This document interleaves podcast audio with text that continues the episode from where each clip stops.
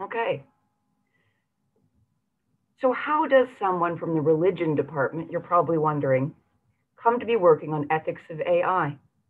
I came to Toronto last year with two very different questions, and ethics of AI was one way to combine them. So question one, I used to work in finance in a country just south of here. And one thing I did was design customized money market funds. I worked with algorithms that executed tasks that I assigned. The recommendations and purchase decisions I made favored the pre-existing, the safe, and the known. And so did the algorithm. In this world, an ethical practice was about stable preservation of wealth. We made sure that nothing about the financial system changed. Staying the same was good, and change was called crisis. Now, in my role, I had to know a lot about economic history and central banking too, although that's another lecture. I mentioned that uh, because yesterday a tweet went out about this talk to my banking Twitter list. So I feel a bit obligated to say that I'm not going to be talking about central banking communications or negative rates or the new Treasury Secretary um, in the United States today. I will talk about those soon, but not today. Um, so returning to my topic, here's my point. To countries and companies who have much, much is given. Algorithms doing security selection learn that lesson well. But for those issuers in emergent circumstances, participation in such rewards is promised at some future time, and that future time never comes because the system staying the same was good and change was called crisis. So later on, I completed a master's thesis about different infinities, theology and economics, if you can imagine that together. It was about how each kind of issuer or debtor, whether safe or emergent, operated according to a distinct kind of temporality the time of the safe was a time of perpetuity, of infinite uniform succession and the fulfillment of foreseen circumstances. The time of the emergent was based upon a redemptive event existing in a suspended and imminently apocalyptic sort of moment of already and not yet. As you'll soon see, as very fitting to this presentation, part two comes before part one in my childhood awe of science fiction. So Mr. Spock was my favorite character on Star Trek, so it was kind of shocking to encounter Leonard Nimoy in another hybrid human role in Invasion of the Body Snatchers, the one filmed in my hometown of San Francisco.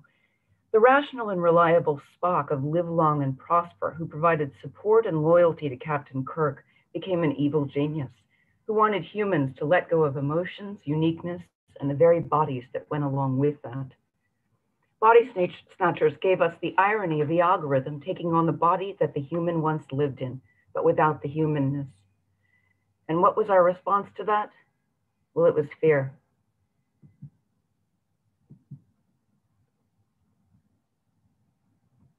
We all cheered when that scary Dr. Kibner got locked in the freezer. Yet when I was writing Different Infinities, I had another cultural object in mind. It was Roy Batty from Blade Runner.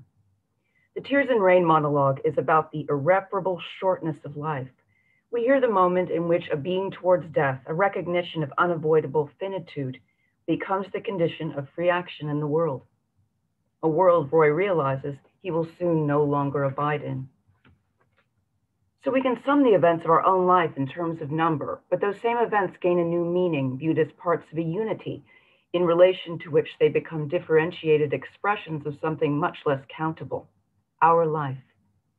Differentiation is mechanics, but integration is sublime. When he gives this speech, Roy has just decided to save the life of a guy that was going to kill him or retire him. He saw in another's particular face an expression of something, a Levinasian interruption. And this happens precisely when Roy realizes that he himself would not be redeemed. He could only choose to redeem another. So something or someone about to fall a hundred or so stories in inter, inter, uninterrupted, is interrupted in midair and in time in a manner unique to the context presented. So Roy interrupts what is foreordained. This was nothing like HAL 2000 getting revenge in 2001, or Roy's own murder of his creator, Dr. Tyrell, earlier in Blade Runner. But in that meeting with his maker, Roy learned that he would not survive. But this part is very important. Roy did not suddenly become merciful when he saved another's life. This was not a fulfillment of previously imposed human content, as if such content could be universally good or bad. Rather, it was a change of decision process coinciding with a change in his perception of time. Now, the terms differentiation and integration come from calculus, from the mathematical languages upon which computation and digitality are founded. But to put this less mathematically, I think an alternative basis for the question of ethical AI rests in the idea that integration, let's call it the whole, bears something extra or something not apparent in the sum of its differentiated parts. Life itself is not known in the quantified sum of all lives, yet it is experienced in its fullness in the quality and possibility of one particular case, of the kind that the ethical dilemma generates. Roy's decision is not a useful one, it's a moral one, and it was not predetermined. It belonged to one moment, and it changed everything. In the movie Blade Runner, the replicant AI receives memory from human programmers but does not learn ethics from humans in a planned or predetermined way. So, why did Roy interrupt himself? And what can that tell us about ethical AI? Other encounters with AI in Blade Runner and in later films continued upon less temporal themes. For example, AI encounters the performance of gender and the performance of body in some version of conventional female expectation, albeit within a context of survival and rebellion. Or a digital her doesn't have to bother with a body at all, but learns about humans and doesn't really become one. And more recently, Bethany from Years and Years, who is very much human, desires transhumanity and release from her body. In a revealing conversation, Bethany's parents showed themselves more than ready to lovingly embrace their child's change to a different body. But when it came to considering that Bethany wanted to become disembodied data, her mother says, You mean you want to kill yourself? And the conversation doesn't end well. What all of these have in common is they're all from the same human vantage. They dismiss AI decision agency in very specific ways. They make AI agency all about optionality within what is foreseen and with certain predetermined and human degrees of freedom. Foreordained optionality is the realm of the expert that comes up with all these plans and scenarios but misses the outlier because it didn't fit their model. The model could not see or even name what was new. Models don't do interruption. If a machine holds a store of information, a store of rules, and an executive function that combines them, and some sort of check that all of this is accurately executed. You have a case of a foreseen goal. Causality is fulfillment of potential in the optimal sequence and succession in the least amount of time. So, what is concluded, and not inaccurately, is that AI will decide in terms of its own survival, even in a perverse instantiation of its given instructions. Nuance is rare. Yet I was struck by a comic strip I saw recently, which I found to be a lot more realistic in terms of our interactions with the learning AI. Some mystery is involved, and stuff gets lost in translation. In his much quoted paper from 1950, Alan Turing likened the layers of the human mind to the skin of an onion. In each layer, we find mechanics, but we seem to say that these layers do not relate to the integration, to the mind as mind. Can we ever peel back the onion all the way in terms of AI? I don't think so. And that doesn't bother me, but I still have a lot of questions. So in Blade Runner, a replicant is not human, but it is an ethical entity. Is this a paradox? Is it possible? In this fictional environment, it is, but how about in the real one? Before he encountered the certainty of his mortality, Roy experienced time as succession, as a public chronology in which all minutes are rendered in 60 second content units much like the perpetually safe debtors in my earlier finance example. But encountering a concentrated time of end, Roy recognized himself as an event, more human than human, yet still not human enough. He was an incomplete future task, a promise without actual fulfillment. Like the second set of debtors in my earlier finance example, his only chance for change was to interrupt the game. So, moving beyond this fun hermeneutic of Blade Runner, might we isolate the source of Roy's capacity to self interrupt? How do we translate that temporal perception change into the computational environment absent the subject? How might conceptual framings from mathematics offer us an interpretive lens by which to do that? Now remember that self-interruption is not the same as self-correction. The latter is a foreseen condition of accuracy, and the former is an open condition evoked within the ethical dilemma. There's an overlap between the indeterminate and the ethical, and this is not often captured in discussion of AI ethics. The network has already been trained to correct itself across processes of gradient descent, of probabilities and weights, of discrete phases. That's what machine learning is interruption and the ethical question are different. What does a moral decision look like mathematically? How is the unique and particular case given infinite precedent in its expression of difference? And in what sorts of cases might such a question be applied? In the time I have today, I'm hoping to share a few questions that I'm asking. You'll see that a lot of these questions involve my reading of Hermann Cohen, as well as my situation within the field of Jewish studies. Cohen's decidedly non-psychologistic reading of Kant stipulates a logic of origin in terms of pure thought, generated independently of the sensible faculty, making it potentially translatable to AI ethics. In the programming task, the digital mind encounters the human mind, and the human mind views the digital mind as instrument. A learning network is often conceived and judged as a robot, as a species of subhuman, Thereby, it's judged upon whether it could learn to one day behave in terms of an ideal human. But this is a stretch. The network is not a human subject, even as it's capable of learning and memory. But a network trained upon biased data and trained in terms of comparison to universal benchmarks, quote, universal benchmarks, is going to learn bias. This bias can and does lead to some terrible decisions. But this is not a case of a biased network. A network is not a static thing that can itself be biased. The network is a process, an activity. It makes itself as it works. So its ethics and its agency, if you will, are a process and an activity as well. They are unfixed in terms of content.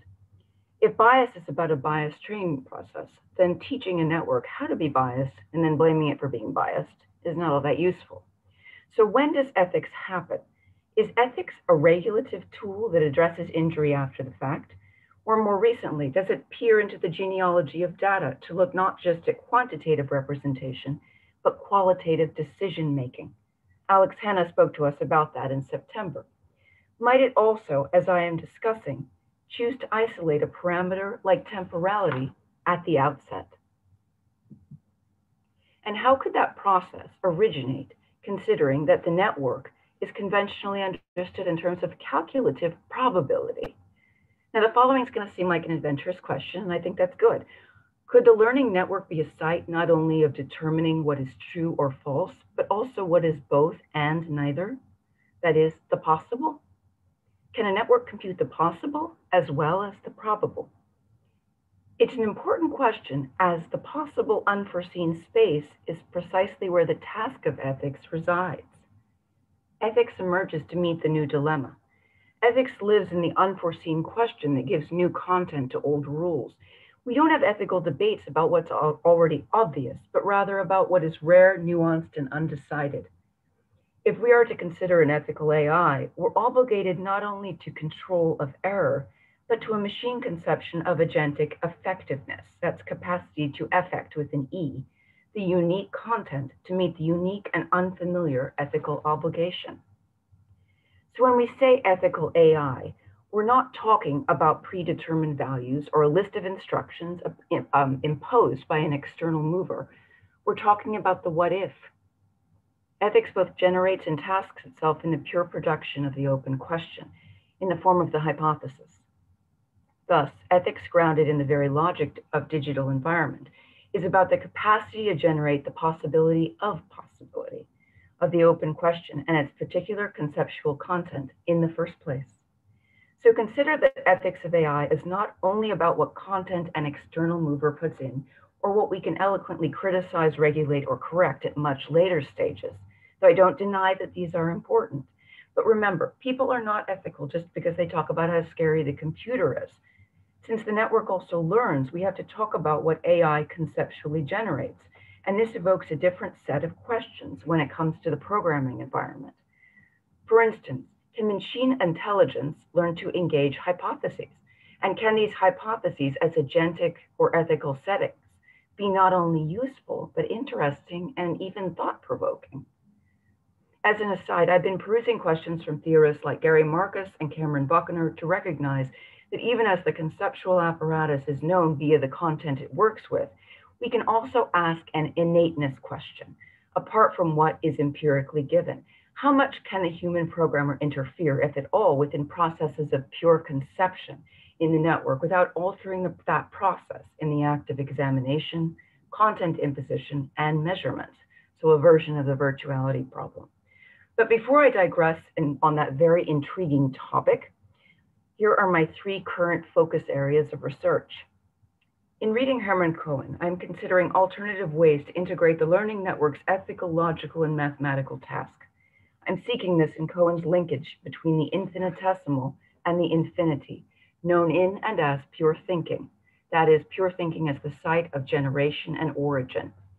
On that note, what if the network's task was not only about efficient recombinant, recombinant prediction, but also about origin, indeterminacy, and not yet?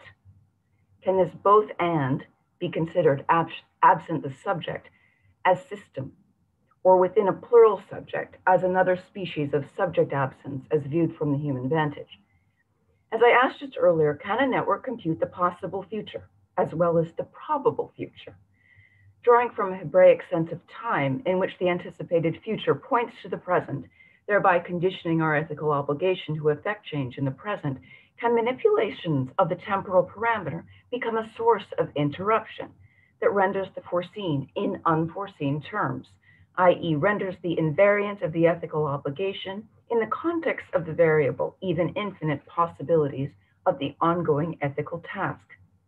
And how can the particular not be viewed in merely summative terms? How can it be viewed relationally, not in terms of an outlier to be dismissed, unnamed or invisible, but in terms of its own evocation of the entirety? How then might the entirety be inclusive of all of its members, recognized in the form of community, without imposition of the flawed conveniences of temporal succession and its arbitrary hierarchies? In Cohen's constructive critical idealism, I've found the intersection of some key elements of my analysis that perhaps could form the foundation of eventual application to the programming environment. And I'll address these briefly in just a moment. But before that, let me quickly mention the other two related channels which will surface in future presentations. I'm putting Cohen's theoretical approaches into dialogue with more recent work in the field of emergence and novelty from philosophies of biology, particularly insofar as emergence plays in terms of epistemological limit or otherwise in terms of metaphysical necessity. In other words, does change over time necessitate a moreness or extra that assures that what is generated cannot be explained thoroughly in terms of what has already been? With logic as his grounding for both ethics and natural science, Cohen uses the concept of the organism's differentiated organs and limbs as one metaphorical grounding in his discussion of system. A system's ongoing motion and change occurs in correlation with the ongoing motion, motion and change of its peculiar parts. An ending or final static universal answer, a closure, is not ever arrived to, and in a system, this ending is not the point. Thirdly, and this idea has been woven into all my mentions of AI as cultural objects so far, there's the question of the analog and the digital and how they can or cannot relate. This is a question that gets a lot of names, often under the umbrella of aesthetics or affect, or even in related questions going back to Lovelace and Turing of what is or is not computable or creative. There's this uh, Bergson-Deleuzian angle that weaves into theories of affect. It's a strict insistence that the digital and discrete and computational cannot interact with the psychologized flow of an uninterrupted succession that characterize the fullness of human experience. Cohen will have something to say about that in just a moment. Still, affect theory post Deleuze clings to the human and likens the network to a child learning language, a human child, of course, open to the possibilities of new forms of learning. But there's also a hesitation. Could that hyper rational child be sociopathic and terrible if left to its own devices. Of course, There's another way of looking at this. There we go.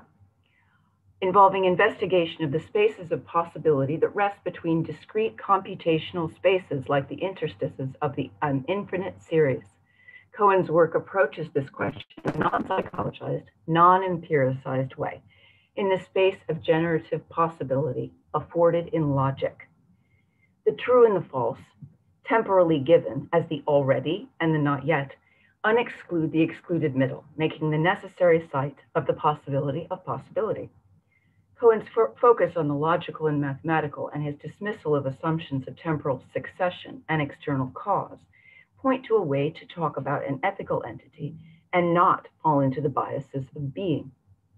A future presentation will go into the translation of temporal parameters into the programming environment. But for now, let's look at a few time and affordance elements from the Cohen thread, and then I'll wrap up. Generally speaking, one runs an algorithm to find an answer. Algorithms are not typically consulted by those seeking countless new questions. An algorithm gathers much and reduces to one, arriving purposefully at a point of closure, resolution, and not needing more. When the objective is closure, an open future is irrelevant. Figuratively speaking, an algorithm with a future is an algorithm that doesn't work. Yet this statement helps to situate an important distinction in Cohen between the sequence and the series those viewing time in terms of perpetual uniform succession prefer the sequence as an expression of time, yet Cohen prefers series. While in the series, the activity of lining up stands out, the series, the series also makes the series itself its goal, and in doing so, the series looks forward, not backward. Rather, a pregnant and promising ellipsis produces the idea of following as motion. The ellipsis then logically founds what is, is to be followed and what must be followed for the series itself as idea, not to logically dissolve. The idea of following then is anticipated as an invariant of the series. This anticipation, states Cohen, is the fundamental act of time. So stop there and consider what that means in terms of the ethical question it means that the current act is fundamentally conditioned by the future anticipation. And this is not simple consequentialism of knowing exactly what will happen if I do X.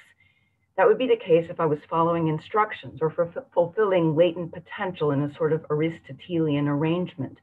Instead, this is the generation of the event in the present in terms of a possible future which is not yet. This is the already and not yet of the emergent, indeterminate case of the ethical dilemma and the response which rises to meet it. Cohen states, if anticipation is the characteristic of time, then the future contains and reveals time, i.e. the past is that which follows the anticipated future, as the act of anticipation is time's appearance. Thus for Cohen, the future is first. Considered in terms not of sequence, but of series, there is no ongoing and uniform superaddition of succession nor is there a metaphorical necessity of a bed or river of time upon which events might rest or float. Rather, the activity and category of anticipation, in which time is methodologically preparatory, functions as motive for the generation of content. Temporality is the parameter associated with the origin of the possible. Mathematically, this translates as differentiation as opposed to difference. It is not a permutation that fixes elements into a final succession. This would render logic as merely instrumental to the needs of human psychology. Cohen alters such vocabularies in recasting unity and difference apart from the idea of succession, as his time conception charges the future with a qualitative originary task, rather than assigning the past as a basis for supplemental or superadded quantity. But here's the quandary the learning network has been designed by humans to operate within a Kantian understanding of time as succession. So this pattern of succession is generative of learned bias. However, it is not automatic for the AI, except insofar as the human instructions prefer psychologized overlays that order successively. So the, if the AI in a theoretical simultaneity or atemporal setting, apart from the human programmer, theoretically, were able to change its mind and interrupt itself in its quest for the perfectly executed search, it would necessarily have to change its own temporal perception midstream. That expression midstream revealing a bias towards time envisioned as a stream or river or line. Consider that for the algorithm, the achievement of the paragon is, fixate, is fixated upon a limit of velocity. The desired collapse of the program of time complexity or the time of processing ever approaches but never reaches zero. The conventional algorithm seeks a succession of steps that close in upon time. So what happens to that closure bias within a type of process interruption that opens time? Are we looking at a trade-off or can we overcome that? Each of these cases presents a distinct version of the interaction of the ellipses within the infinite series and by association with the computational operations at the level of the matrix. Could the distinction between sequence and series and the respective implications of each for the perception of time introduce a developmental decision point in a network's treatment of the unique and particular case? Another way to put it is what would or could machines do if we didn't saddle them with reductive, psychologized epistemologies? Can we know that? This is one of my research questions, and it also involves examination of the form of the function. Within the context of the infinitesimal calculus, the function is methodologically central to Cohen's examination of causality.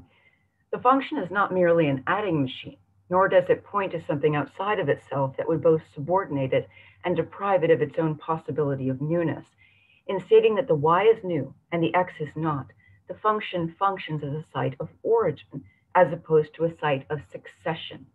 Asserting this connection in logical terms, Cohen reminds us of the limits and distortions of the psychologized point of view of succession as an arbitrary assignment of causes and results. Cohen offers a great explanation of this that I've omitted in interest of time. But what it comes basically comes to is that succession can only claim A and B to be the same or different. In doing so, it collapses them into a sort of totality. But in his turn to logic and to the form of the function, B and A are um, viewed in relationship to each other. B can both confront A as entirely distinct and new, and also as emerging from the infinite set.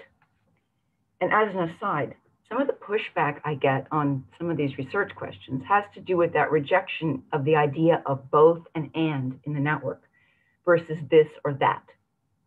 It's you have to choose one or the other. You can't have both and and. And unsurprisingly, I think we need both and and. And it depends, of course, on the context as to how that could be applied. I've also sought a through line in Cohen and in philosophies of biology of the treatment of the relationship between combination and permutation. Consider the contrast between the permutation special combinative case being regarded in terms of uniqueness rather than in terms of hierarchy of being the right order. This would place the probable and the possible in a sort of correlative tension. It recasts the permutation in its uniqueness rather than in its usefulness in terms of something else, just how we usually know it in the algorithm. The permutation is a particular differentiation of combination, expressive of community and relationship, rather than an end stage of combinations run through to find the correct and superior one. And since the relationship involves the invariant here, of the space between, I'll pull a little more from biology and talk briefly about affordance and then close. So Western convention views causality primarily in the presence of something. There's a subject and it moves an object and it nudges or pushes or imposes something upon something else. But the Tao Te Ching that um, 11 offers a different view, and I'll paraphrase it in translation. 30 spokes converge at the wheel's hub to an empty space that makes it useful. Clay is shaped into a vessel to take advantage of the emptiness it surrounds. Doors and windows are cut into walls of a room so that it can serve some function. Though we must work with what is there, use comes from what is not there. So it's not so much the absence itself that is critical, but how it affects what is left. It's the relation of space that matters, but the space is not known absent the content of the non space. So you see that the possibility comes logically prior to the probability. This is the space of the zero, the one being something already and the zero being not yet, which casts meaning upon the already. The question of origin relates to the question of ethical agency in that it relates to affordance interpretations of causality. This generation illustrates an interwoven causality in terms of affordance. In biology, you might inquire towards the range of possible adaptive selections from an infinite range. And in aesthetics, the space would be the location of unique context or meaning within the constraint of an invariant. And here's an example of that second case. The words you type into a meme generator have little meaning absent the structure or their membership in a series or set. The series is ever open, yet it's distinct. In one sense, this is a computational act, and in another, it's an indeterminate and interruptive act, one of creativity and arguably even newness. Now, one could trivially say that every combination and recombination the meme generator performs is new because it occurs in a nanosecond later or earlier on social media. But this is not sufficient as an answer, as this imposes a chronological sense of succession, which is not innate to the network, as we've discussed. Rather, it's new in the manner in which it differentiates, it differentiates from and thereby recasts the integration, the series that remains both itself and different. It is the new dilemma or precedent which both contains and alters the ethical obligation.